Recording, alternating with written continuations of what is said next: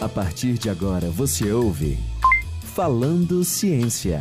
Produção: professores Raimundo Nogueira, Saulo Reis, Fabiana Cunha e Aline Abreu. Realização: Centro de Ciências da Universidade Federal do Ceará, Campus de Russas e Rádio Universitária FM.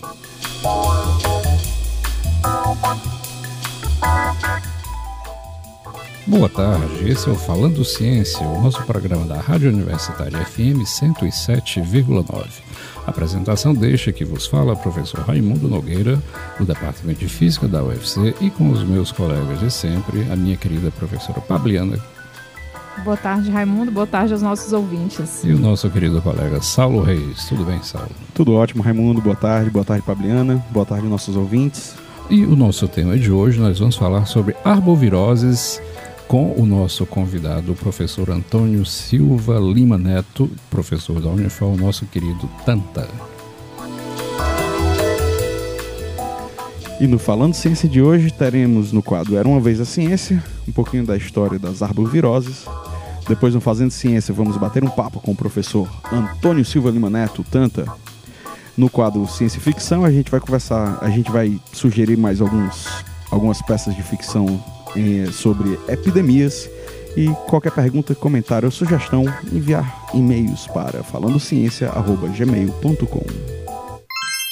Era uma vez na ciência.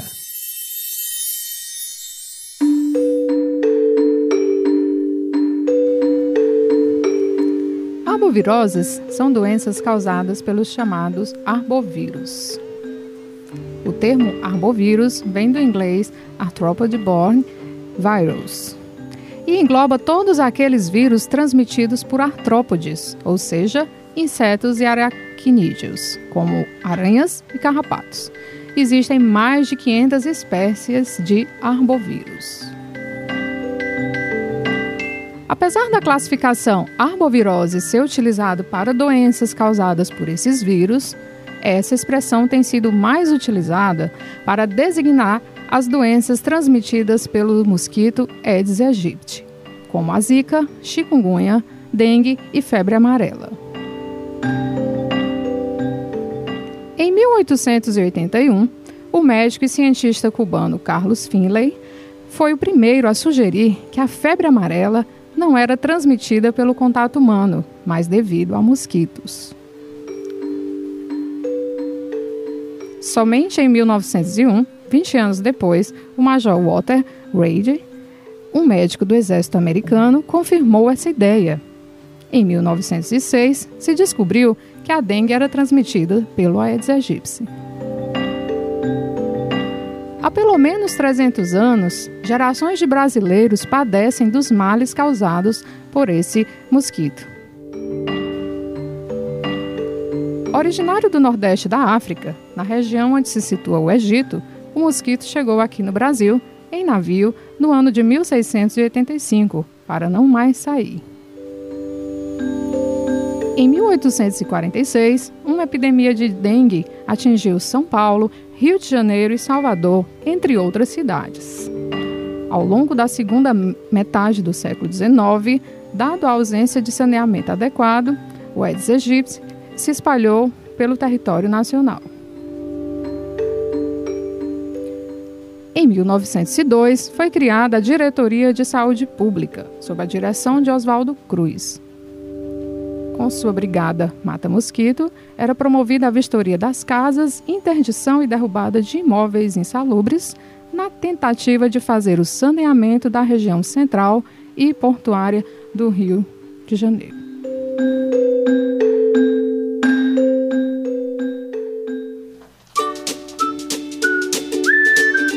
Fazendo Ciência. Muito bem, né? Essa história contada pela Pabliana é uma verdade. Ele veio e não saiu mais. Né? E para falar sobre esse danado desse mosquito, a gente tem aqui de novo o nosso querido professor Antônio Lima, nosso querido tanto professor da Unifor, que é uma das, das maiores autoridades sobre arbovírus, que a gente tem aqui no estado do Ceará e do Brasil. Tudo bem, Tanta? Como vai você? Tudo bem, prazer mais uma vez estar aqui com vocês. Então, rapaz, esse arbovírus é um danado, né? Ele é um, um, vírus que, ele, de fato, ele fica nesses artrópodes, não é isso que vem? Tem essa origem nesses artrópodes. E, para a gente, mais especificamente, ele se concentra em três doenças muito sérias para a gente, né? Que é a dengue, a, a zika e a chikungunya, não é isso? É, é bem interessante essa questão, porque, é, como foi mencionado aqui na introdução, a, a reemergência né, da dengue é, no Brasil, porque teve um período né, pós-Oswaldo Cruz e que se usou muito DDT, né? E houve, de fato, uma eliminação do Aedes aegypti aqui da América Latina e de parte do sul dos Estados Unidos durante muitos anos, décadas.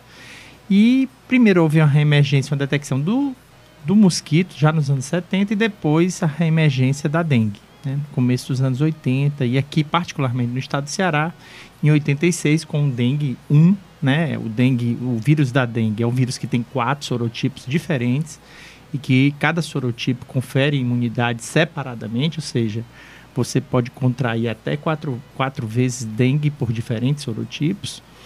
E desde, 2000, desde 1986, com a introdução do dengue 1, nós tivemos uma sucessão né, de, de períodos que a gente chama epidêmicos e períodos interepidêmicos, normalmente associados com introdução e reintrodução de novos sorotipos, que você cria uma, uma suscetibilidade, uma população suscetível maior, quando o vírus some, quando ele retorna, ele encontra essa população suscetível e se dissemina de acordo, evidentemente, com a infestação pelo danado do mosquito, que é um dos, dos realmente, é, é, é, provavelmente o mosquito mais adaptado a estar próximo da humano. Né? espécie humana, uhum. né?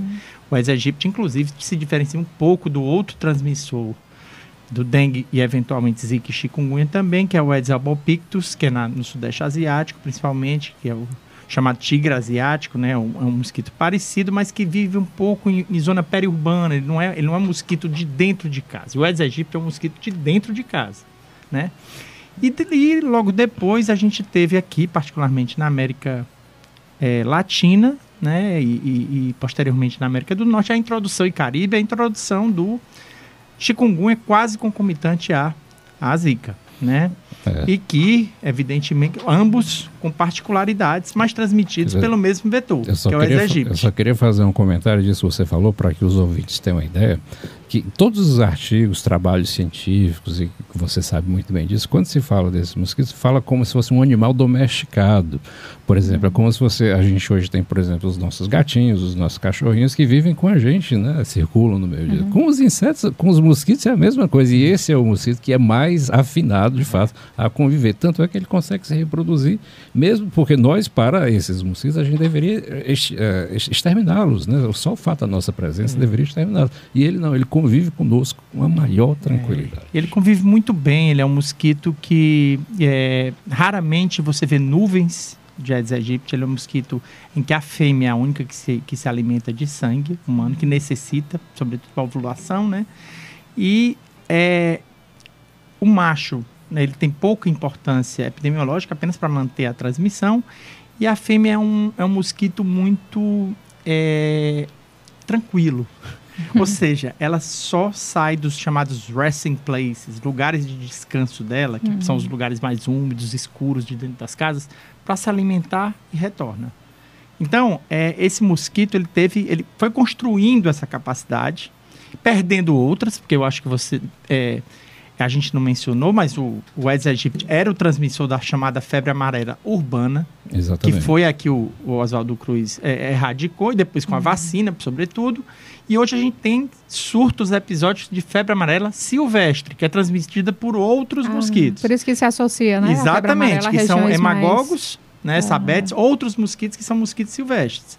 Não se entende, inclusive, muito bem porque a febre amarela ainda não reurbanizou, porque tem as egípcias e teve epidemias em locais muito próximos de grandes cidades. É, tanto é que a gente até conta aqui no nosso storytelling que, de fato, as duas primeiras doenças que foram associadas a vírus, a febre amarela e a dengue, lá no início é. do século. Uhum. Exatamente. E, e, e em relação ao chikungunya, a gente aqui, particularmente do estado do Ceará e de Fortaleza e do Nordeste, nós vínhamos desde 86 nessa convivência com a dengue, né, com epidemias muito importantes em termos de magnitude. E quando o chikungunya entrou aqui, nós tivemos ondas epidêmicas sucessivas em 2016 e 2017, com um número muito grande de, de casos graves e de óbitos, porque é uma doença que tem outra particularidade, que é uma doença que cronifica. Enquanto que o Zika tem esse efeito terrível, teratogênico, que o vírus agride, né?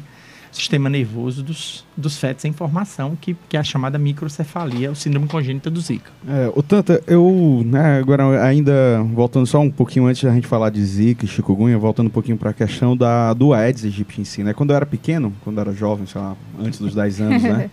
Um bem, bem tenro, idade tenra, eu, eu me lembro daqueles fumacês em Fortaleza, né? Então, Uh, eu, queria saber, eu queria que você comentasse um pouquinho, né? Eu não, não se vê mais, né? Eu queria saber o porquê você falasse do porquê e é, quais são as atitudes agora, quais são as posturas de saúde pública tomadas pela prefeitura, né, e tudo mais, como melhor forma da gente evitar é. pegar dengue e tudo mais. Ótima questão, que é a questão do controle vetorial, que é a questão central hoje, né? Porque é, nós estamos desenvolvendo vacinas para dengue, que se mostrou a primeira laboratório francês teve alguns problemas, sobretudo porque tinha eficácia diferente para os quatro sorotipos, podia eventualmente simular uma primeira infecção, normalmente a segunda infecção é pior. Então, a, a, as vacinas estão no encruzilhada, embora tenham a vacina do Butantan junto com o NIH, que está para sair com resultados aparentemente muito melhores, que é uma vacina tetravalente. Enquanto essa vacina não tem, a gente ficou muito concentrado no controle vetorial. E o controle vetorial, professor Saulo, tem em relação ao fumacê, tem uma questão básica. A gente, ao longo do tempo, utilizou-se de, de diferentes tipos de inseticida, você aspergia em grande quantidade pelos grandes carros, né? Que você vê, que você via na sua infância. E existe ainda em alguns pontos a indicação única que existe hoje de uso de borrifação de larga escala com inseticida é quando você tem uma transmissão localizada que você porque você corta a, que nós chamamos corta a transmissão e consegue evitar a propagação a partir de micro entre aspas surtos. Aí você joga o fumacê ali e consegue controlar. Por quê? Porque o inseticida, ele, primeiro que ele só age no mosquito adulto. Larvas que estão nos, nos né? Por isso que ele tem que sempre, sempre que você usa, você tem que vir com os larvicidas, com os, com os nossos agentes de controle vetorial para ir nas casas e tentar eliminar os focos, porque senão não adianta. E aí seria, aquele, é, seria aquele agente da Sucan que, que entrava existem, na casa que são colocava, maravilhosos que existem exato, aqui em Fortaleza colocava, quase dois mil. Colocava o veneno na coloca ainda na, nos ralos e, e tudo é, mais. Ainda né? coloca e faz essa visitação. Agora qual é a questão central? Primeiro, porque você necessariamente teria que abrir as portas, porque ele tem que chegar aonde a fêmea está. Senão ele não, ele não mata a fêmea. A segunda questão é a resistência.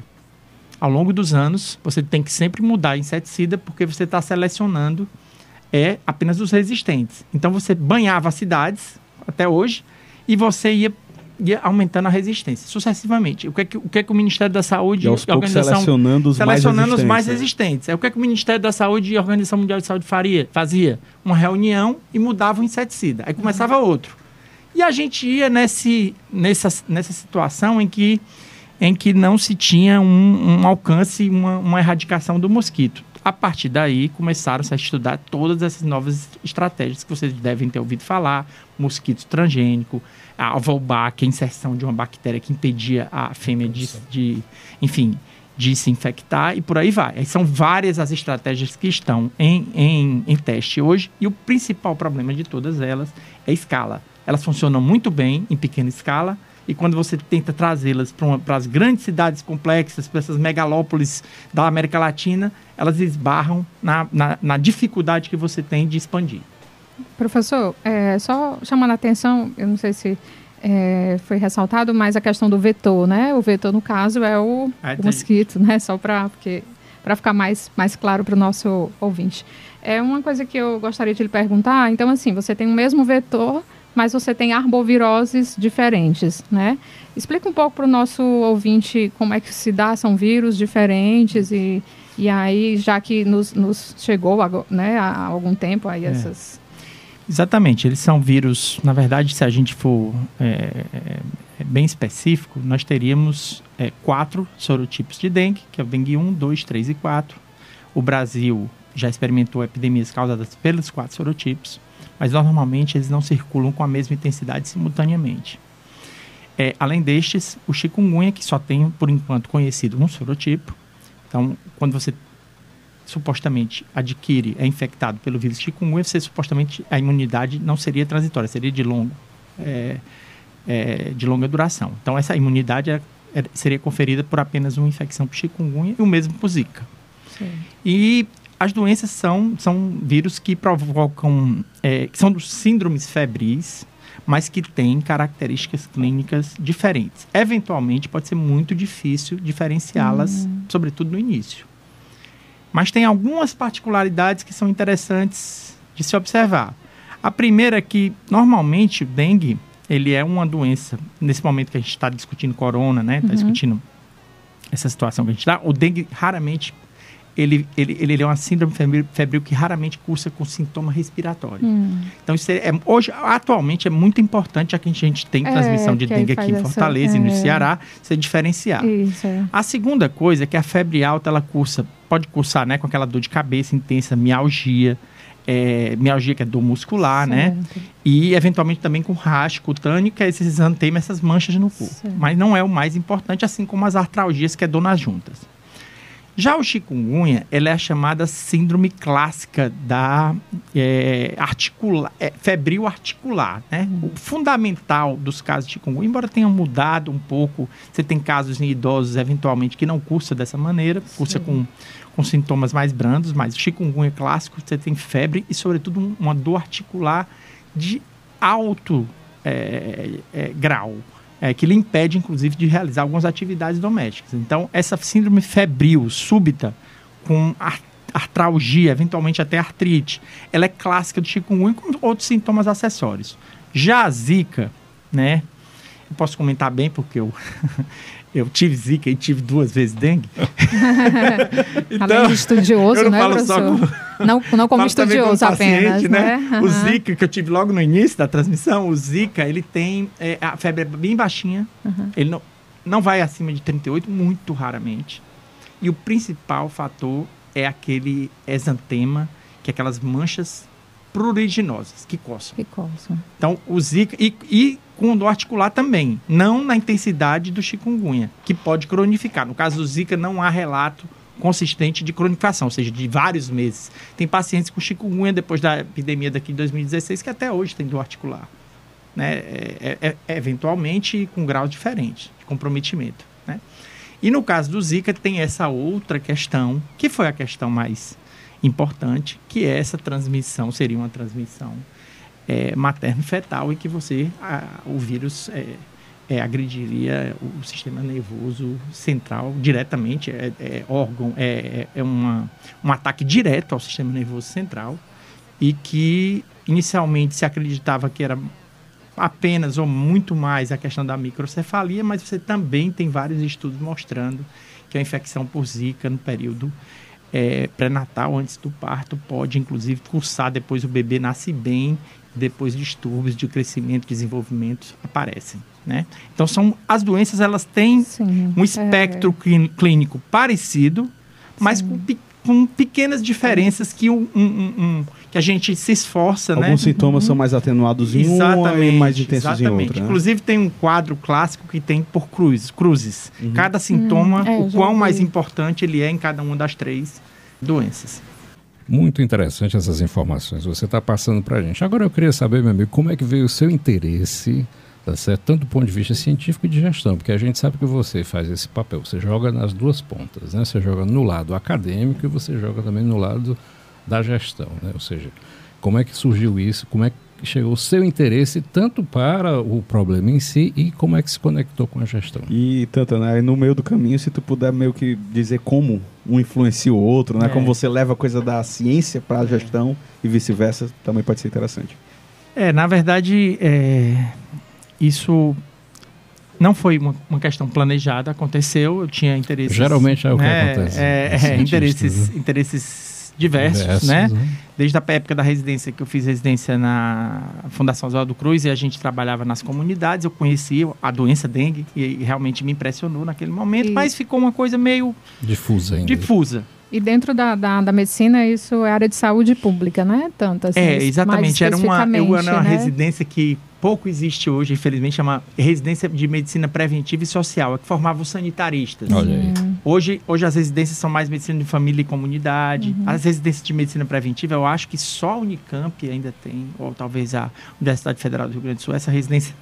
Eu sou sanitarista, acho que eu sou dos últimos, temos grandes sanitaristas no Brasil, mas é, hoje cada dia menos, porque essa residência está meio desaparecendo. Então esse interesse por dengue era um pouco difuso. Depois, quando eu voltei, depois de algum tempo, voltei do mestrado, não trabalhei com dengue no mestrado, voltei e aí fui para o Ministério da Saúde. No Ministério da Saúde, quando eu trabalhei de 2003 a 2006, aí meu interesse cresceu, porque aí eu trabalhei com doenças emergentes, reemergentes, então investigava surtos, e aí eu me interessei por por, pelas doenças é, transmissíveis em geral, com particular ênfase à questão da dengue. Naquela ocasião não havia o chikungunya, que a gente chama hoje das arboviroses transmitidas, arboviroses urbanas transmitidas pela aegypti, né? Certo. E aí, quando eu, eu voltei aqui e me engajei novamente é, em Fortaleza, na, na, primeiro na medicina de família e, e, concomitantemente na Universidade de Fortaleza, na Unifor, para né, ensinar na, no campo da saúde coletiva, eu fui convidado para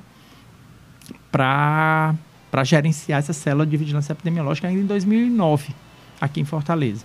E a partir daquele momento, então, de 2009, já em 2009, nós tivemos a epidemia do H1N1, que mudou muito o panorama. Hoje a gente está discutindo o corona um pouco, é, com algumas, com algumas é, lições aprendidas naquele momento. E aí, logo depois, em 2011, 2012, foram as epidemias de dengue. E aí, eu me envolvi muito diretamente e me interessei do ponto de vista de pesquisa e fui trabalhar no meu doutorado com uma pesquisa que era é uma avaliação da eficácia de cortinas impregnadas com inseticida, comparando áreas com a cortina e áreas sem a cortina aqui em Fortaleza. E então aí eu tive que estudar muito o mosquito. Por isso que hoje ah. eu, por isso que hoje eu me interesso tanto por ele assim, por pelas, pela capacidade que ele que ele tem, né? E aí, costurando isso da. Aí, quando eu estava na gestão, mais ou menos nessa mesma época, a gente começou a selecionar problemas e questões que apareciam nessas epidemias, aumento uhum. de letalidade, dispersão espacial econômica, dispersão, desculpa, espacial temporal, como é que ela se comportava, determinantes sociais, contextuais. E a, nesse período foi um período que estava acontecendo um curso aqui, que é um curso que talvez aconteça no próximo janeiro também, que é um curso de uma parceria da Universidade Federal do Ceará com a Universidade, com a Harvard School of Public Health, que é a Escola de Saúde Pública de Harvard, que acontece em janeiro. E nessa ocasião eu conheci a professora, através da professora Márcia Machado daqui, eu conheci a professora Márcia a Castro. A professora Márcia Machado, na época, era pró-reitora de extensão. Pró-reitora né? de extensão. Eu conheci a, pro, a professora Márcia Castro, da Universidade de Harvard, e a gente começou a desenhar é, estudos nesse campo. Né? Eu, paralelamente, estava concluindo o doutorado, que era essa avaliação, que foi interessante, porque a cortina são cortinas de, que ela liberam, ela, essas cortinas elas liberam inseticida é, por até dois anos. E aí o que é que a gente observou? Realmente você diminui, é, é, é eles chamam de cortinas impregnadas de longa liberação.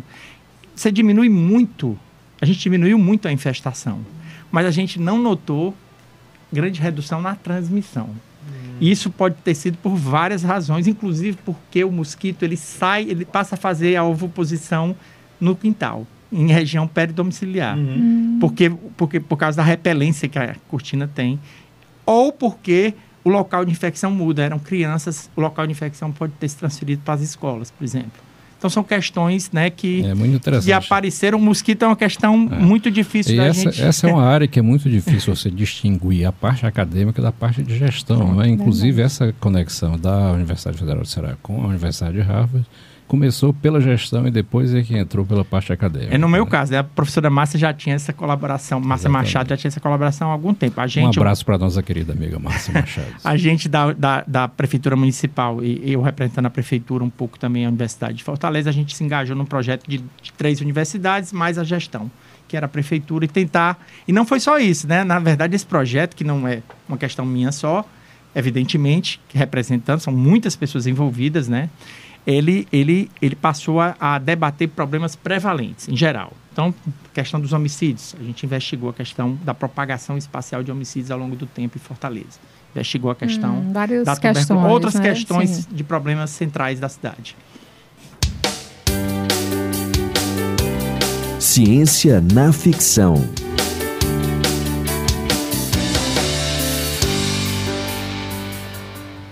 Depois, é, depois de tanta conversa sobre infecção de dengue e pandemia de coronavírus, né? Para poder dar uma aliviada na atenção, recomendar o filme The Last Man on Earth, O Último Homem na Terra, com Vincent Price, que é inspirado no livro ah, Eu Sou a Lenda, né? Que depois teve uma reedição com, com Will Smith.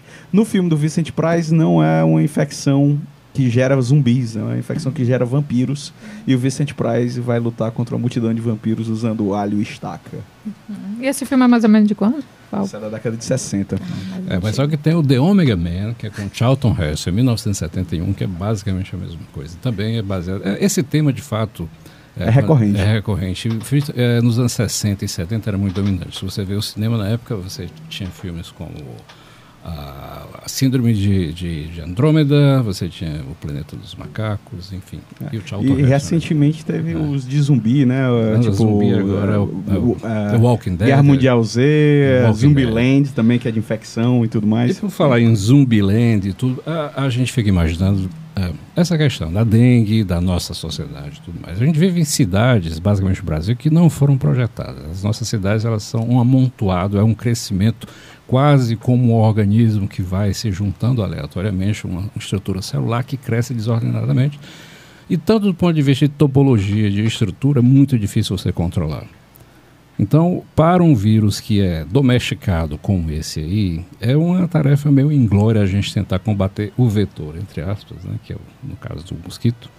E, enfim, eu acho que você, como me parece como aqueles guerreiros lá que combatiam na Idade Média, entendeu? Com aquela causa, aquela causa que não, vamos combater, mas sabe que é uma luta muito difícil. Não, é, é exatamente alguns, existem alguns pesquisadores, inclusive, que, que acham que será muito difícil você controlar o, a infestação para um nível, levá-la para um nível em que não haja transmissão. Então, uma infestação hoje de 1%, você tá- eu lhe disse que eu estou interessado no mosquito, as fêmeas aqui de Fortaleza, existem alguns estudos, mostram que elas estão vivendo quase 60 dias ao contrário de outras das fêmeas de outros das fêmeas de outros locais que viveriam em torno de 25 dias, que ou seja, a gente tem baixa amplitude térmica, nós temos perfeitas condições, umidade suficiente para ela viver mais. E desde que ela esteja infectada, ela passa a vida inteira infectada.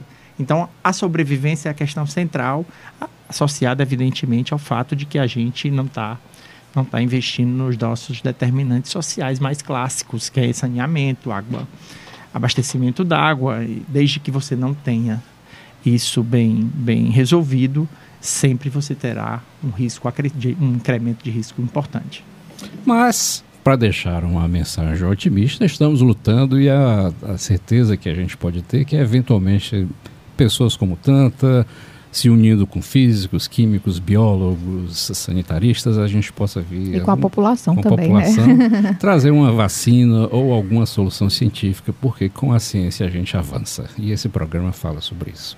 Então nós ficamos por aqui com o nosso Falando Ciência de hoje. Mais uma vez agradecemos demais a presença do Tanta. Eu acho que daria para fazer uma série de 10 programas. Eu que agradeço as palavras e estar aqui com vocês. Foi um prazer muito grande. Então, muito obrigado a todos. Obrigado, Saulo. Obrigado, Fabiana. E nós ficamos por aqui. Vocês podem acompanhar o nosso programa toda segunda-feira, às 14h30, na Rádio Universitária FM 107,9, com reprise nos sábados, às 1h30 da tarde. O nosso conteúdo também está disponibilizado no site da Universitária FM, radiouniversitariafm.com.br.